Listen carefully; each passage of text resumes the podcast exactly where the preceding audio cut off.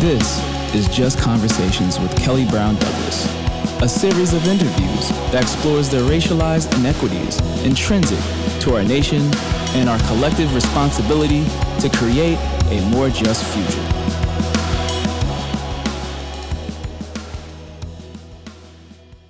Good evening. My name is Malcolm Merriweather, and I'm an artist in residence at Union Theological Seminary. I'm honored to join this celebration for Absalom Jones, and I will begin by singing a wonderful hymn with the text by Harold Lewis to the familiar tune, Lauda Anima.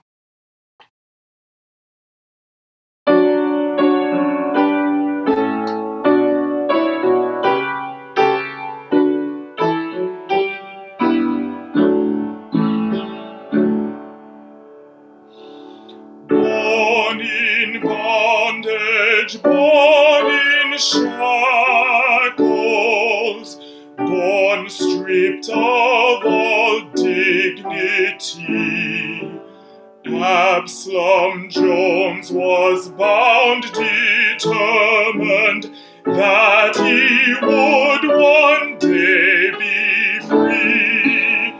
Blessed Absalom leads us, guides us, in the bonds of unity.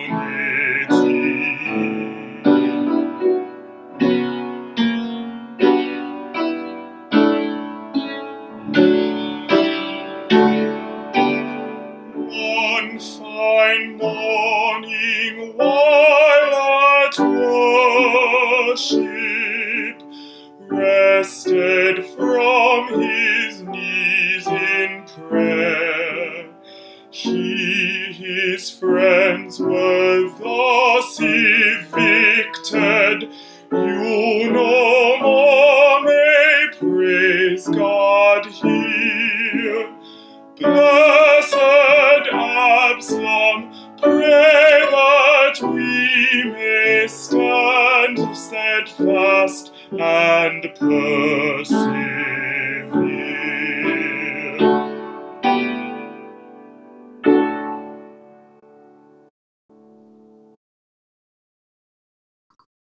Thank you very much, Malcolm. And I welcome all of you this evening into our conversation in celebration of the first Black Episcopal priest, Absalom Jones. Today, at a time in our nation of racial reckoning on the one hand, and a resurgence of white supremacist realities on the other, and at a time when our church, our Episcopal Church, has committed itself to working to foster beloved communities where all people may experience dignity and abundant life and see themselves and others as beloved children of God. We come at this time on this evening to reflect on the significance of Absalom Jones in this time for our nation and in this time in our church.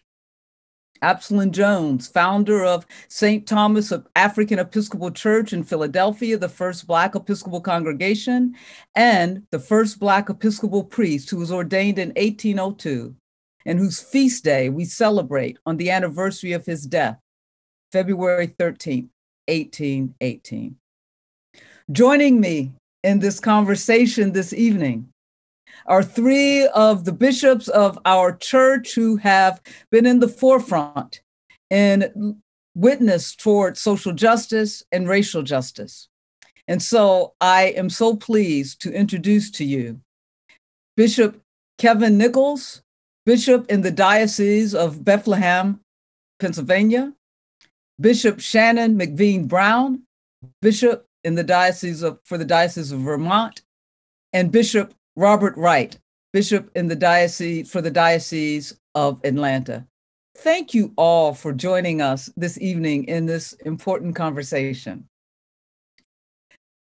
I want to begin maybe with an easy question for you to get us started in this conversation. And that question is this: why do you think that it is important for the Episcopal Church to celebrate Absalom Jones? And I would ask each of you to answer that question. And Bishop MacVean-Brown, why don't we start with you? Sure. Well, first of all, I'll just say I need encouragement and reminders all the time of the legacy on which I stand. Mm. And so as an African-American person in this church, I need to remind myself and others, we've been here a long time, a part of this history. But the other thing is that, you know, it shows us where we came from and still how far we have to go. And everybody needs to know about just the difficult history of Absalom Jones and how he came to be in service in this church, be ordained in this church, lest we forget the work that we're called to today. Thank you. Bishop Wright. Yes, thank you, Dean Kelly. Good to be with all of you. I just want to underscore before we get going that wonderful hymn that was so wonderfully rendered by our dear recently departed brother, the Reverend Dr. Harold T. Lewis, who would be delighted at a panel and a conversation like this. Why should we celebrate Absalom? I mean, I think what Bishop Shannon has said is exactly right. I think the other thing we need to do is we need to remember the great cloud of witnesses of which Absalom is a part of. We need to remember the grit and grace that sort of come through who he is. But I think one of the things we need to remember, too, is he was able to stay focused on Jesus amidst the failures of the church. And mm-hmm. so he does some amazing theology, doesn't he? He's able to see the church for what she really is, which is a bunch of sinners, all of us stumbling forward. Many missteps, not nearly as courageous as we ought to be, given the life and witness of Jesus Christ. And so, but he's not undone by that. He finds a way to stay sort of resourced by the witness of Jesus and the power of the Holy Spirit to sort of do what I would call really revolutionary work, which is to grow something, to invite all kinds, commit to learning and care, and to talk in terms of Africa at that time as something really positive, a heritage to be sort of laid claim to. And so I think he needs to be celebrated because of the bold theology and bold witness that he offers us. Thanks, Mr. Wright. And I'm going to follow up on a lot of that in a minute, but I want to give Bishop Nichols a chance to respond to that question. And I'm going to invite each of you to stay off mute, if you will, so this becomes more conversational. And I trust that you don't have anything in the background, and so that we can engage in true conversation. Bishop Nichols. Thank you. Thank you, Dean Kelly. What an honor it is to be with each of you. Let me just say two passages, scripture passages came to mind when I think of Absalom Jones. The first is, it's that last line from Psalm 88 that we hear at the Good Friday liturgy. And it says, I am reckoned as one in the tomb. My only companion is darkness. And I wonder, how did he overcome it? And the second passage that comes to mind is from Galatians. And it says, I've been crucified with Christ, and the life I live now is not my own. Christ is living in me. It is a life of faith in the Son of God who loved me and gave himself for me. And it's that shackled, crucified life that he lived, and yet he allowed resurrection hope to dawn. And his gathering together folk to say, we will not take this any longer. That first stand against injustice is a reminder for me of how I and we need to stand for justice in this moment. So it is a clarion call for me to look deep within. So let me dig deeper into that. And each of you have mentioned his legacy in relationship to his sort of commitment in spite of it all to justice, and to continue to fight for justice, even in midst of the very many barriers he had to even folks disrespecting his humanity. Right. But we know, right? And so I want to dig deep into that legacy for our church, because we know that the story of Absalom Jones and St. Thomas Episcopal Church really begins when he and his friend Richard Allen founded the Free African Society, right, in 1787. Now, this society, like others of its kind, were formed partly as a response to the exclusion practiced by whites in offering social services, including white churches, to Black persons. It is out of this society that St. Thomas and Bethel AME Church were formed. So inasmuch as two churches were born out of the Free African Society, what is its legacy, that Free African Society, for us in terms of what it means to be church? What's the challenge? What are we to learn from that legacy? Who wants to begin there? Come on, Bishop Wright.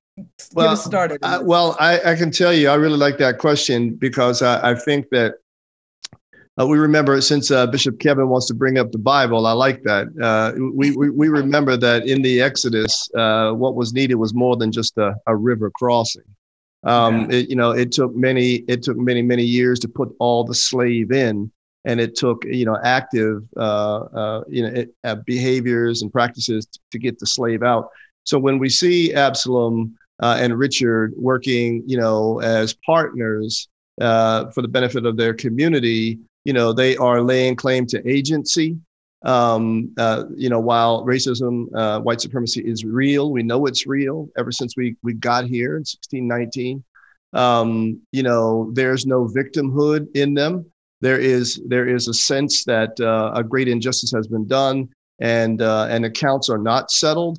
And at the same time, we have agency today to do something about it. And so that's what I like about them. I mean, they are not looking for a rescue. They are not looking for anybody on a white horse or anything else white to rescue them. They are looking to what they have in their hands.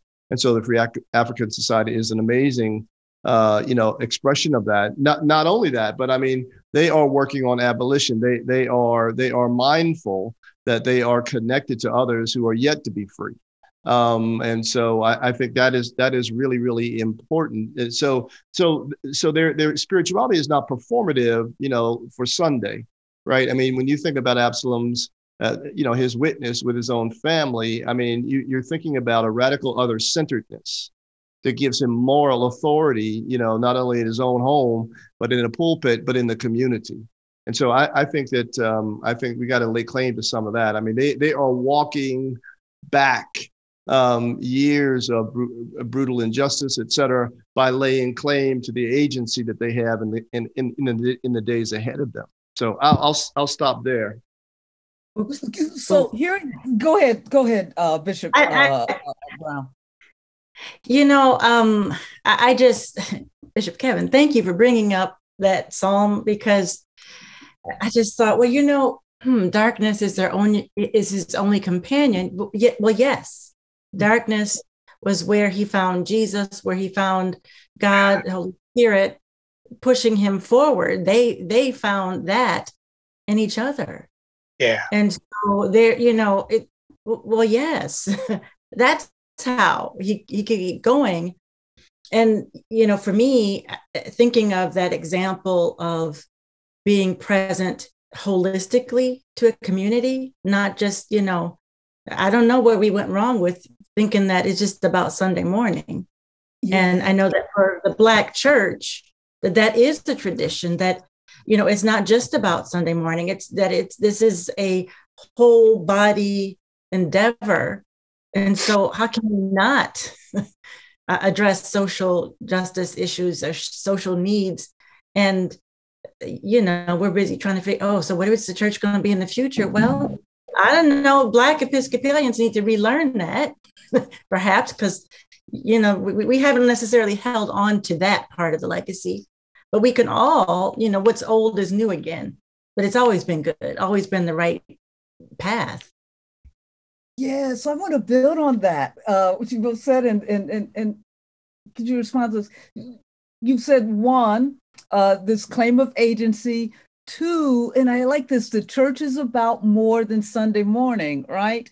And when Absalom Jones and Richard Allen got kicked out of, or they left St. George's Methodist Church, you know, they formed a Free African Society. They didn't go out, and it was grounded theologically and spiritually and biblically, but it was, they weren't arguing about ritual and liturgy, and they formed a society to take care of the folk.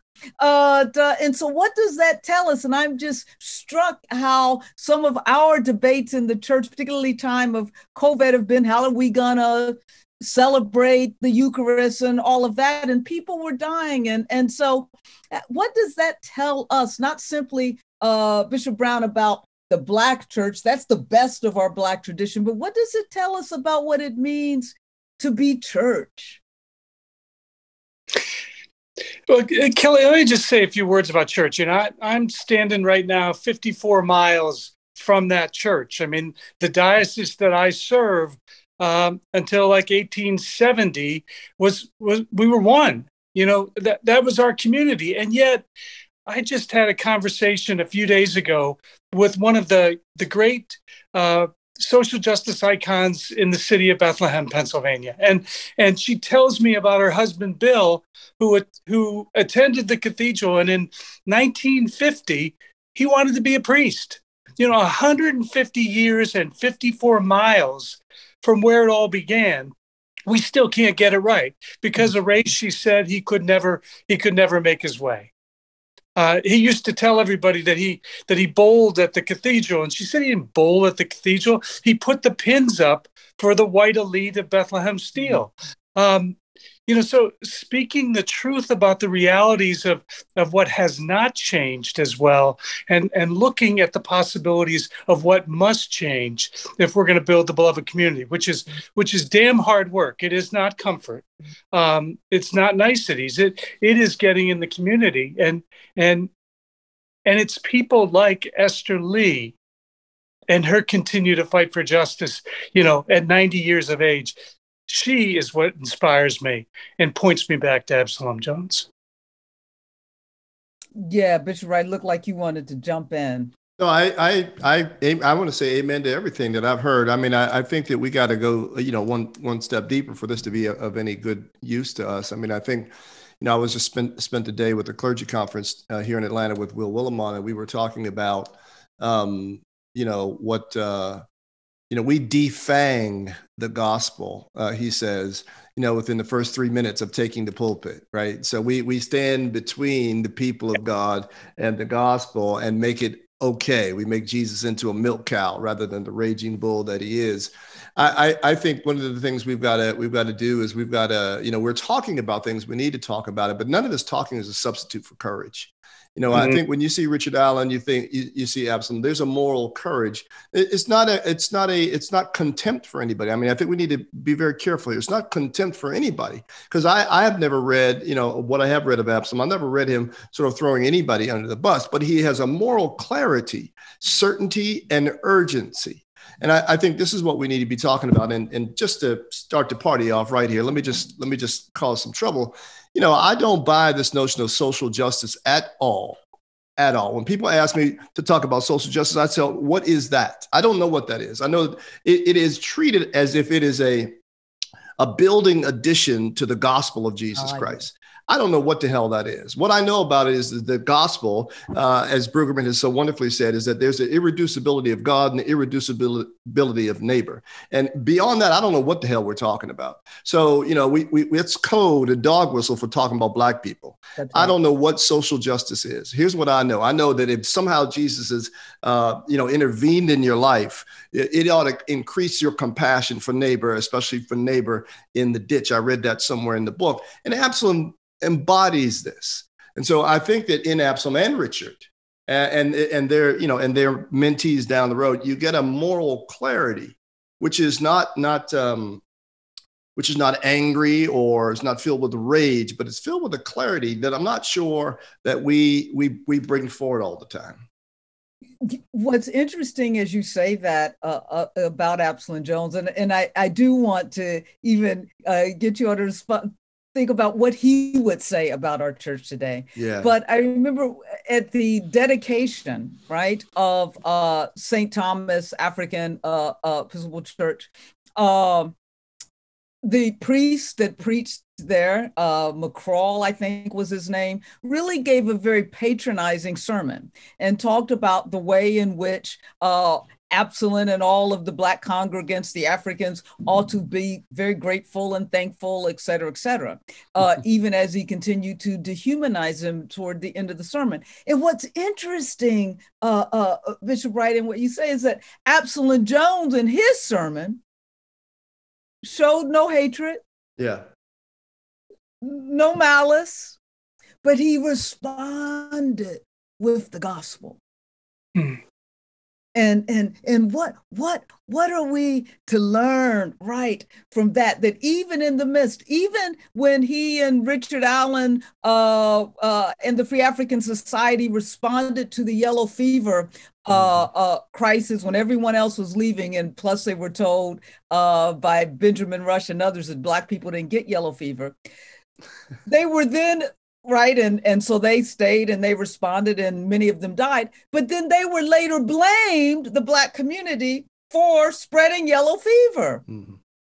What are we to? And yet again, Absalom Jones responded not out of hatred, but out of this sense of love that was abiding and courageous justice. What do we learn from that? What are we to learn? What would he think of who we are today? I've never. I don't know what he would. Any of you to be shocked.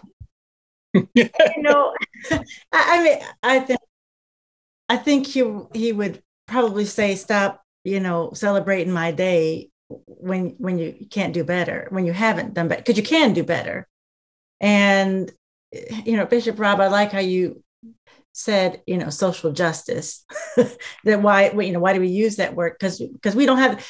I didn't, growing up the way that I did, and it was in the Episcopal Church, I didn't learn those words until later just to help people understand, because again, I use that word holistic. We don't have the right word for it, but for some reason, we want all of this life of following Jesus to be easy and tame.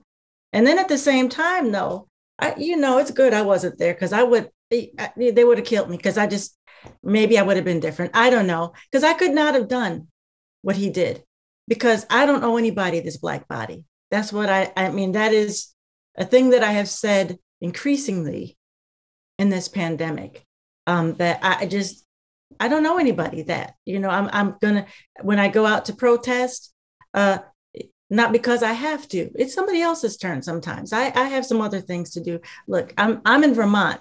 So I'm doing something. Yeah. That maybe I'll quit now. But second widest state. So it's not like I'm not doing anything. Yeah, but I like what you said. It's somebody else's turn. And yes, Absalom Jones and Richard Allen stepped up in the Free African Society. And here's what we know, and they report, they were caring not just for the Black community, particularly during its time of yellow fever, they were caring for the white community that other white churches wouldn't care for. Right. And they said the people who responded the most were the Black poor, right, to the white poor. So what is the message? Bishop Nichols, I'm going to pick on you because, I know. Other folk need to step up. Well, they do need to step up. I'm just going to speak as a newcomer to this. Kelly knows a bit of this, but, I'm a newcomer. If it wasn't for 23 years ago when we adopted our fourth child, who's now a 250-pound man of color, I would have absolutely no clue. So I am just a learner. I'm an ally. And I know, first of all, that soul work is needed. And for other white allies like me, especially if you've got power authority, this is a moment where we must go deeper. And we've got to go deeper. And we've got to find ways to walk together. what I learned as my son moved into his middle years was that all the privilege, all the authority, all the accumulated wealth, even the finest prep schools, Episcopal prep schools, couldn't protect him from racial injustice and systemic injustice. That's all race. And so we do have to find a way to come together in this. And as an ally, I'm finding at times I just need to listen more to folk like you, which will help me to see where I need to walk. Dean Kelly, you said that we could start talking. Can we just start talking together and stare? You know, the other thing that I want to say, you know, I want to say that that Absalom is a moral exemplar, right? And I want to lay claim to that. And I want to say that not only for blacks and whites as well, but I want to just get real down in the weeds with you for just a second. And if there's anybody here listening who is part of a diocese that has a UBE chapter or an annual Absalom Jones celebration, you know, it's been my experience, and I've had a chance to address about 50 dioceses in this church in one level of clergy training or the other. And I wonder if we're really rendering unto Absalom Jones a sacrifice worthy of his example. So for instance, let me just say what I mean by that. And I don't mean to offend anybody, but we're going to say it. You know, we get together and we sing, you know, various, you know, songs of Zion, if you will, and all that's lovely. And then before COVID, we had a nice little meal, and it's an old homes week, and certainly fellowship has its place. But I'm struck that not a lot of people who have chapters of UBE are actually putting anybody through college. That's right. There's not a financial component here. There's not a real serious life-changing work. And I think we've got to celebrate these folks because they changed lives. I mean, that was the gospel. It was not talk, it was do, right? And I think that there's an invitation here for us to rethink our UBE work, our diocesan celebrations of Absalom Jones, et cetera. And let me be clear, but and try to be kind. In many cases, we go around and we ask the white diocesan bishop for money to celebrate Absalom Jones. No disrespect, but I'm saying these are the facts of the matter. And it seems like when I read Absalom Jones and Richard Allen, that would be unusual for them. That's right. What would have been usual for them is for them to take up amongst their community to get some serious work done, to change some lives, et cetera, to buy people out of the bondages of their age, and which makes us wonder what are the bondages of our own ages. And so I want to say to folks is that when we talk about white supremacy, and we need to, we have also got to talk about the other side of that, and that is the ways in which people of color have colluded with white supremacy. Right. And so what is the internalized component here? And so when we look through Richard Allen and Absalom Jones, we get a model of self-determination that is consistent and underscored and empowered by the gospel. No, as they would say, that is exactly right. And preach it. And that's what the Free African Society was all about. And indeed, it was formed right out of a collection from Black people. Exactly. But poor Black people. Well, yeah, if you were Black at that right. time, you were poor and continued to be put upon. But I want to get you all to weigh in on another aspect of what you've just said. They were talking about the legacy of Absalom Jones. It is easy to celebrate and put his feast day on the calendar and celebrate Absalom one day. And so, and so you've gotten to a question I want to get to, how we should, how are we continuing as a church to collude in the very system structures, realities that indeed compelled, forced Absalom Jones and others to find a way to support and sustain their communities and others. How are we continuing to collude as a church in the very realities that Absalom Jones had to struggle against and try to resist? That's my first question. And then you raise this issue, and you all can weigh in at any place. You raise this issue, of course, of our Black schools, HBCUs, right?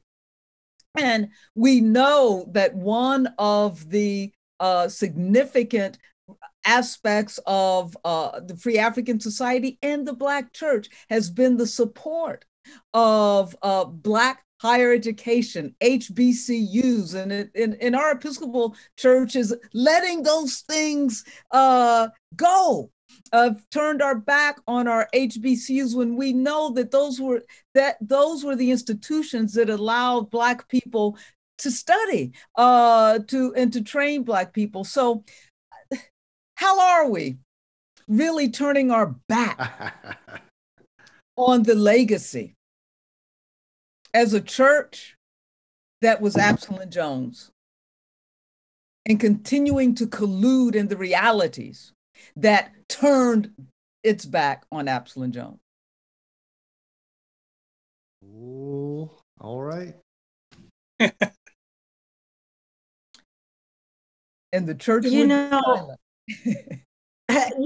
well, this is a new experience for me over these last few years of being, I've only been a bishop, not even 3 years yet.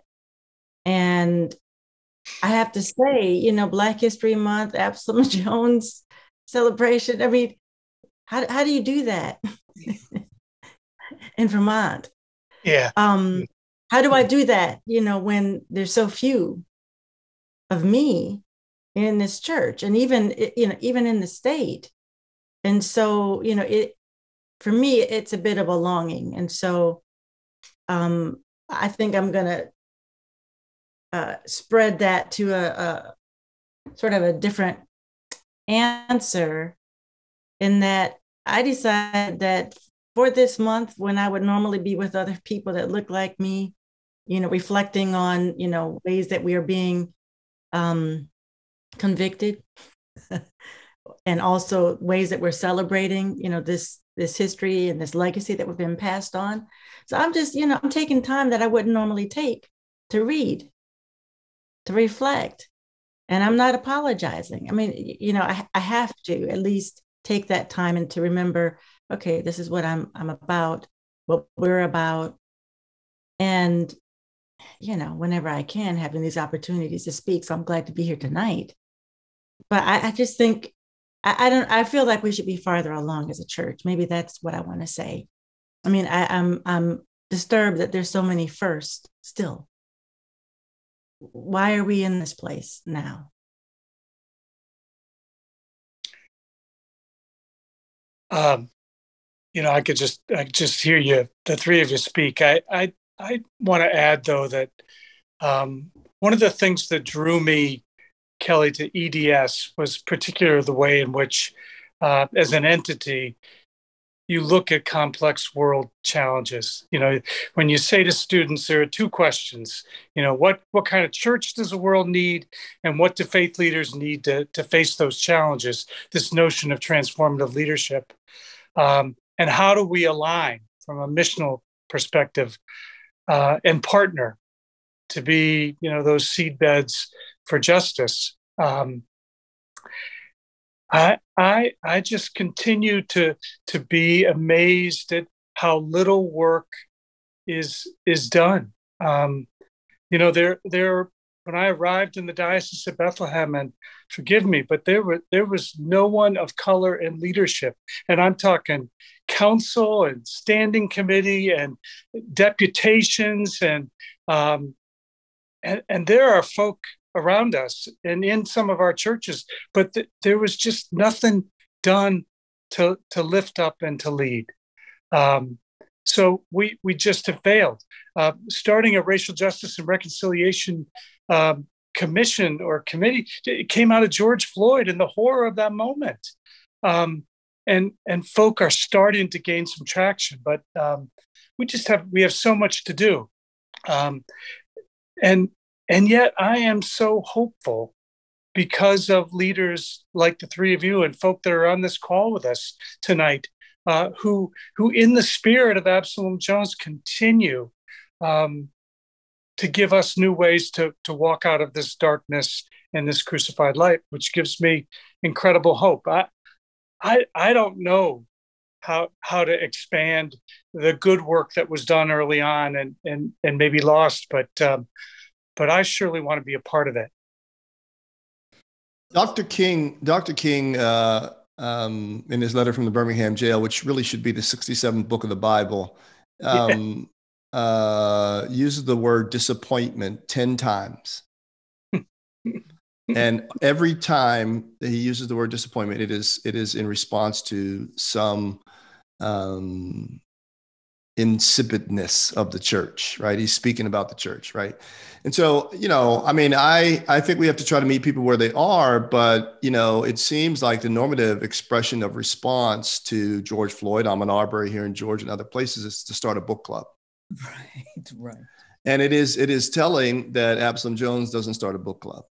Yeah. Yeah. And so, you know, what we know, you talked about leadership, Bishop Kevin, you know, one of the things we know is the first task of leadership is to address tough problems, especially problems people would rather avoid. Right. I mean, Jesus does this. This is the adaptive nature of his work, is that he refuses to be bought off with technical challenges. He wants to get right to the heart, and the heart is adaptive challenge, isn't it? And, you know, what we're talking about is an American situation. It's our founding DNA, 1619 from the, you know, and we in the Episcopal Church ought to lay a special claim to that because, you know, among the very first people that came, that 20-some-odd Negroes, as it said, 20-some-odd Negroes from what we know as Angola, were baptized as Anglicans. And so among the very first Africans in America are Anglicans. And so this is our work. This is our work. We are first to this. And like Bishop Shannon said, we should be a little further along. And so we have to interrogate why we're not. And I refuse to believe that it's simply a deficit of information. I mean, if it was just a deficit of information, then we ought to have more book studies. But I am sure that it's not just a deficit of information. What that is that's a placation, right? That's what that is. And we ought to be honest about that. And you know, so I think that we have to repent. The church has to repent. And I think we have to be willing to risk something. You know, Dr. King did say in that letter from Birmingham jail, they said, we will become an irrelevant social club if we're not careful. And I'm afraid that is in many ways what we have become and are becoming. Now there's George Floyd, by the blood of the martyrs, you know, has woken some of us up and others. And so I got a chance to talk to John Lewis not long before he died. And John Lewis was encouraged that in the marches in response to the heinous murder of George Floyd, that he saw, and this is what John Lewis said, that he saw more people who are not Black marching.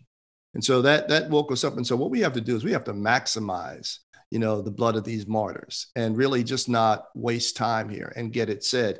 And I think that the other last thing I'll say too is that I think there's a spirit of fear in the church.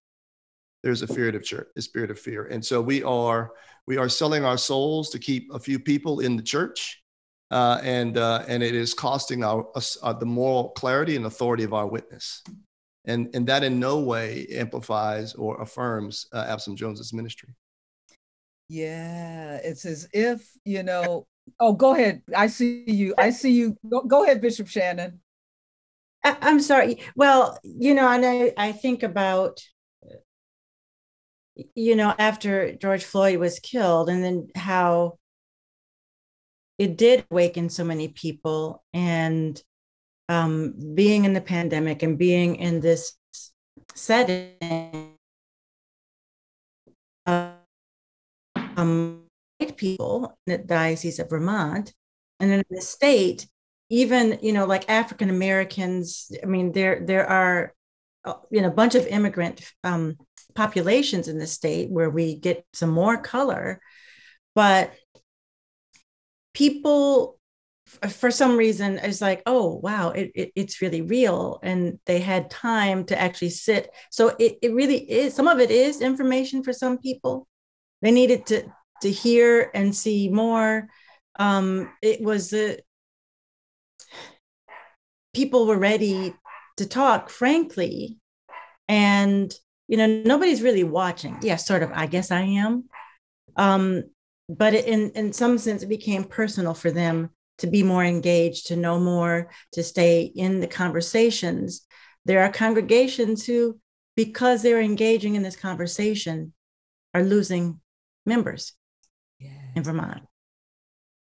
So it's work. I mean, it's something. No, I'm sorry. I didn't want to cut you off at all. So, but to your point of people are losing members because they're engaging in this conversation. And it reminds me, you know, as we're talking about this story of Absalom, we can romanticize the story, but or we can be challenged by it and learn the hard truths of the story. What is the role of the church, the Episcopal Church? And really, we are in a time where people don't want to hear the true story. We're in a time when our history and the depth and the truth of our history is being challenged because we don't want people to feel uncomfortable, white children to feel uncomfortable if they have to hear the true story of an Absalom and others. What is the responsibility of the daggone church at this time when we have this debate over critical race theory, which is really really white supremacy standing its ground and saying, no, we are not going to open ourselves up to a different gaze. We do not want to hear this story. And it is, you talked about social justice being a cold word for not talking about racial justice. All of these arguments surrounding critical race theory are really just cold words, if we will, or masking the fact that white supremacy is standing its epistemological kind of ground. I haven't heard the church speak out on this. We're talking about someone like Absalom who had moral courage. What's the church's role? How can this debate continue on without the church speaking out? Where we are in the rotation. I'm not quiet about it. I know that I'm not quiet about it. Well, I just want to say, you know, I've been trying to call out my little quarter of the world, which is allyship, but just saying, you know, you can't be an ally and, you know, speak against particular education in schools and be more worried about your white children. I mean, you can't be an ally and do that. You can't be an ally and not being outraged by the death of Black youth each and every day. You can't be an ally and enact voting rights that push down one group of folk. You can't do it. And for that matter, you can't be an ally and support an insurrection or you know, say that it was horrible in the beginning and then walk it back. I think folk are speaking out about how we have to shift and the words that we need to speak. And I think the challenge is for someone like me who is a newcomer, finding my courage in the midst of this is something that I have to pray for and really lean on others to grow into. So I wanted, when you say you can't be an ally, and Bishop Rob, jump in after I just say this. Can we truly celebrate Absalom and his legacy if we aren't doing those things that you've just suggested? Is it hypocrisy to lift Absalom Jones up, like sort of like we lift up Martin Luther King on Martin Luther King holiday, and right. the contradictions and the hypocrisy? Go ahead, Bishop Rob. Well, I was going to pull something from what Bishop Kevin just said. I think he said something very important there.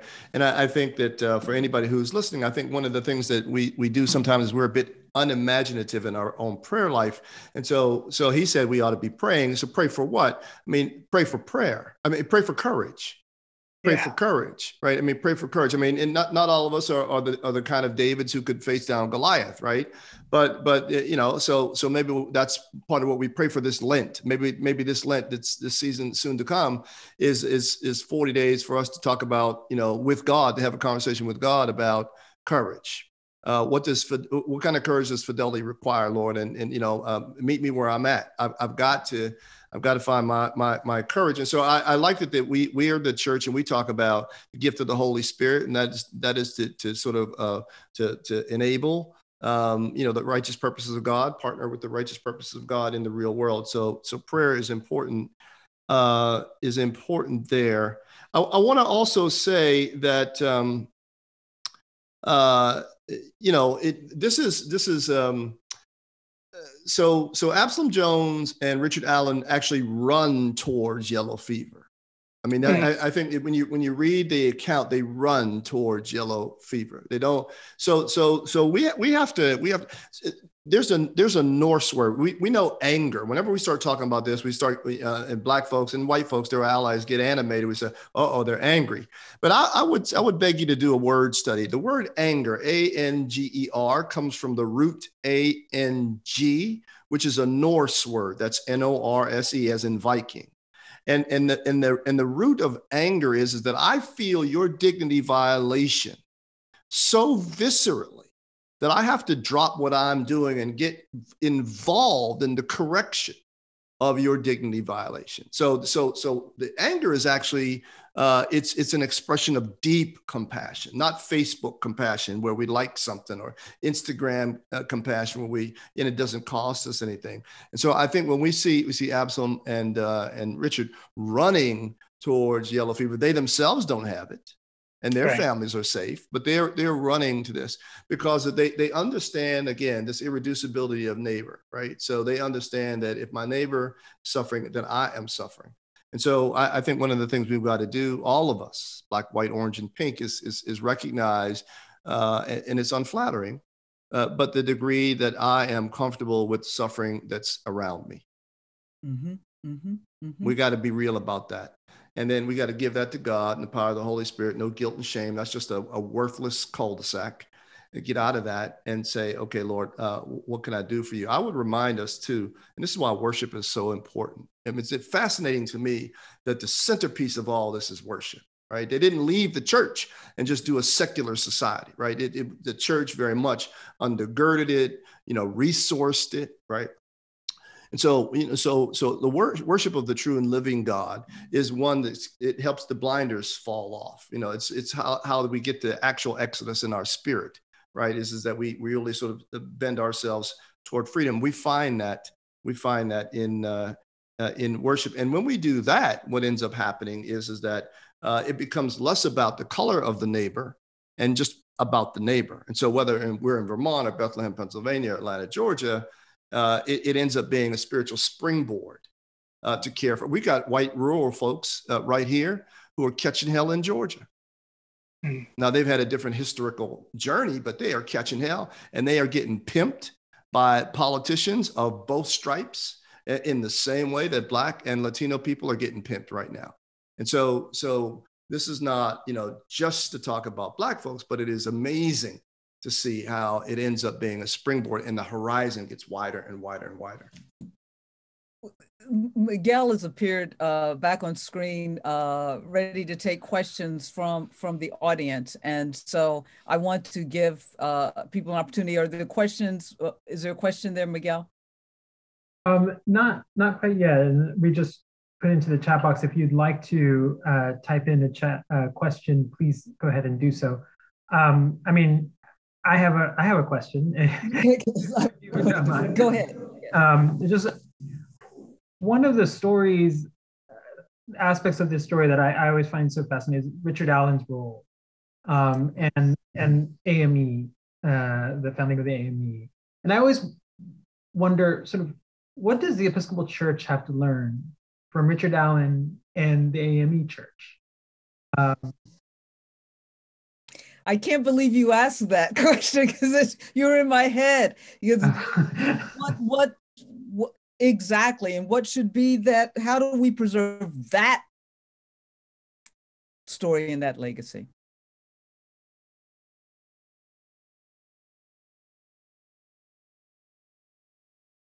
I don't know. The first thing that comes to mind for me is just this idea of collaboration because of love of Jesus. Yep. Which then translates into love of community and, you know, hands-on. That to me, we need to learn that because it's going to take everybody. But can I put it even more pointedly in this regard, that it strikes me, and as we should, how we talk about collaboration with the Methodist, United Methodist Church, how we've been in conversation with the Lutherans, yet Absalom Jones and Richard Allen started this thing out together, founded these two churches together, and they remained very close friends to the end. And what's going on with us trying to preserve that relationship with our African Methodist Episcopal siblings?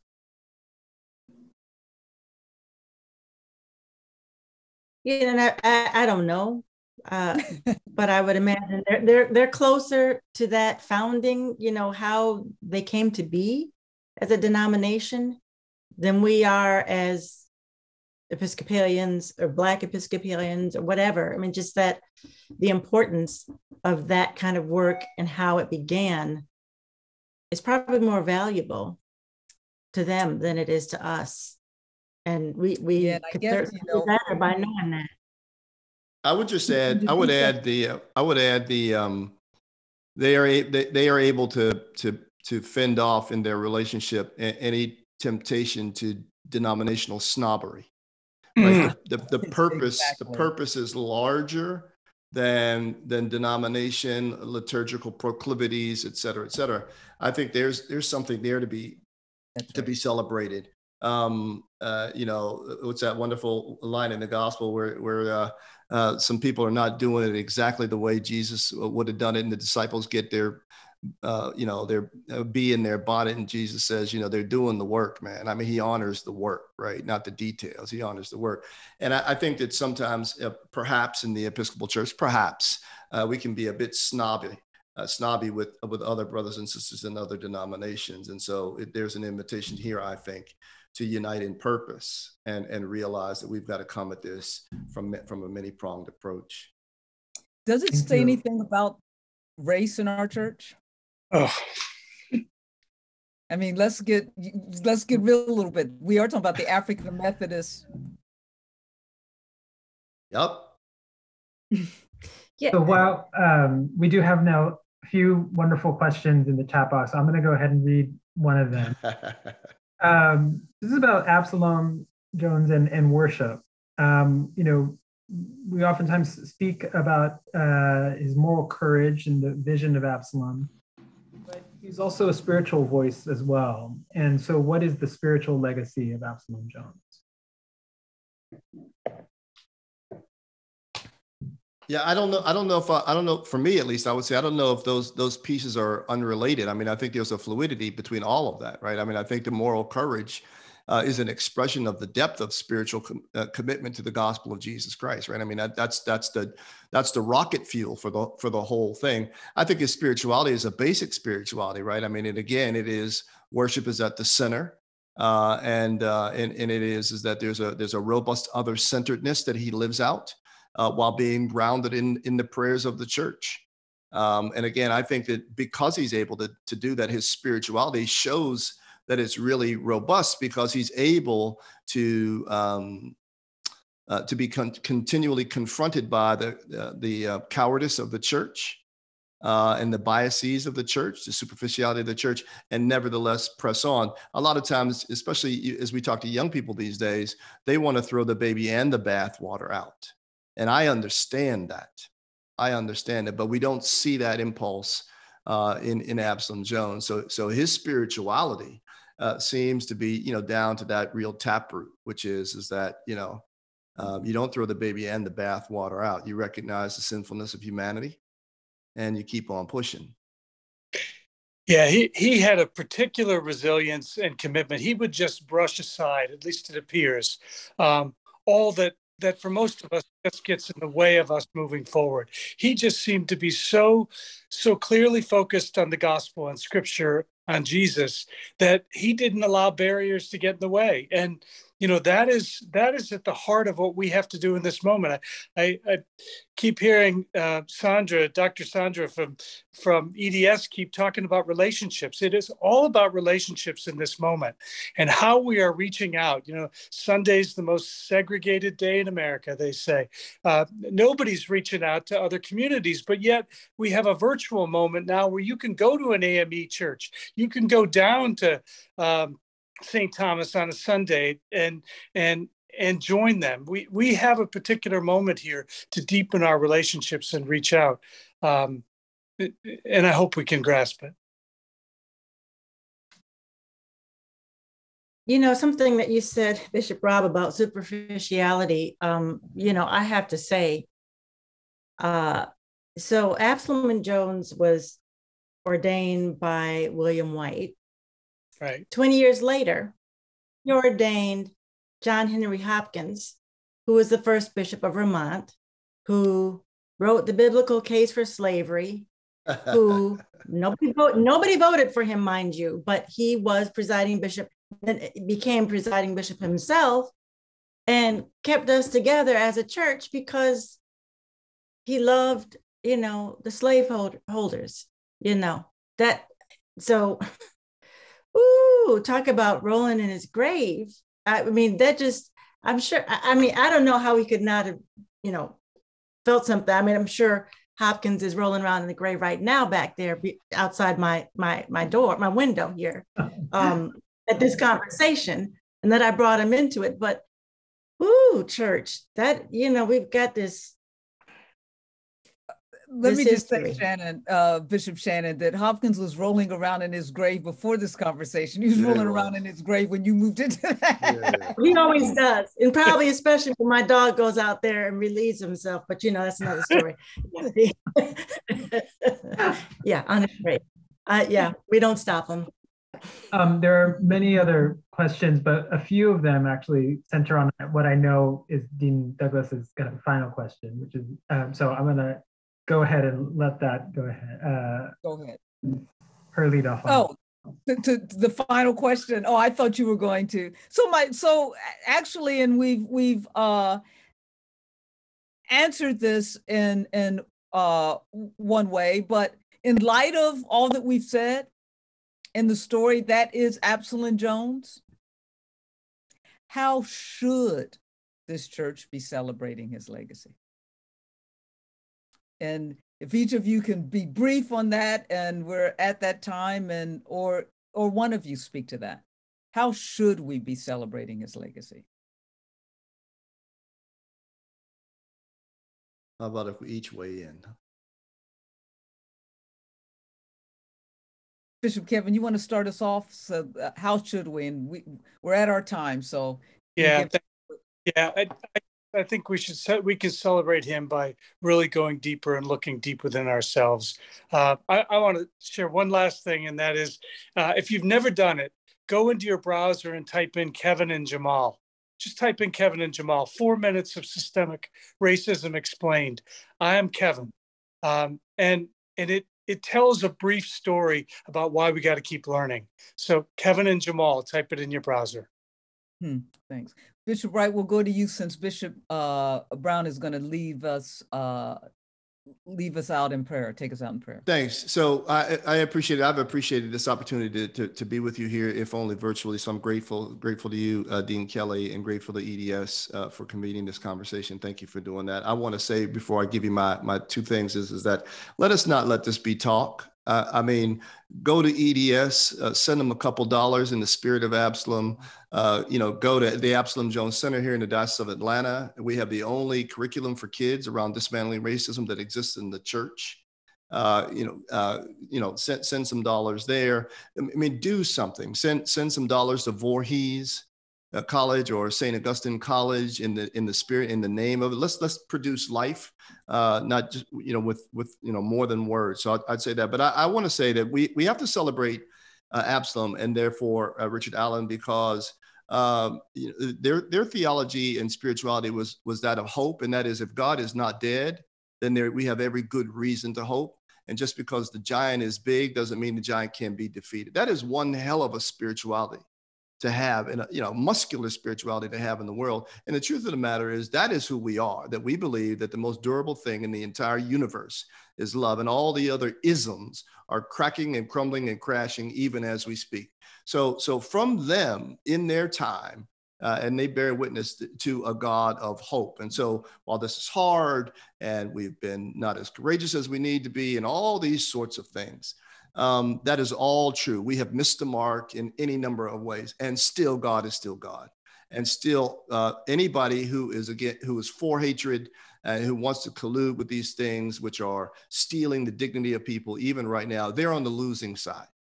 And so Absalom and Richard live that out in powerful ways, and we have to draw strength from them. Thank you for that. Bishop MacVean-Brown, can you respond to that and then close us out in prayer? Sure. And I'll just say very briefly, we can do better. We know better. So now we can do better, and not just, pray and sing about it, but to take some actions, to give something up, to say that is, Absalom actually means something to us, and more than just, our thoughts. And before you close up, I'm sorry, let me just say thank you to each of you for joining EDS and me in this conversation. Let this be the beginning of conversations that others have, inspired by this conversation, to not only engage in conversation, but to do the work. And thank our Episcopal Church is in good hands because we have bishops like the three of you. And so I thank you for your witness, and I thank you for your time. Thank you. Now, Kelly, thank Bishop. You. Thank you, Shannon. Thank you, Rob. Well, and so Bishop Brown will close us out in prayer. Gracious God, we thank you for the gift of this day, for each breath that we take. We thank you for being God all by yourself. You don't need us, and yet you invite us to be one with you, invite us to follow Jesus.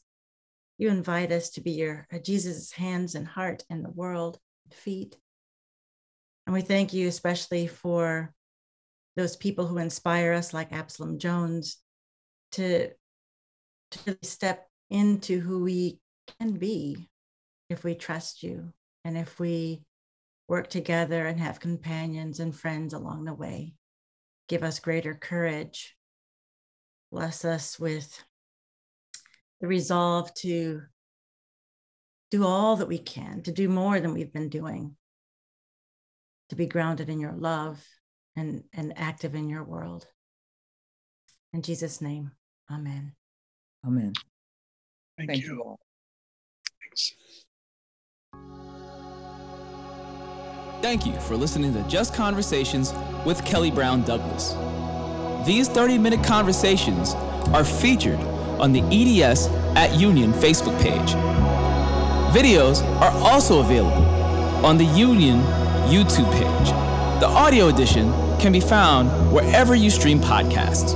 Please like, subscribe, and share.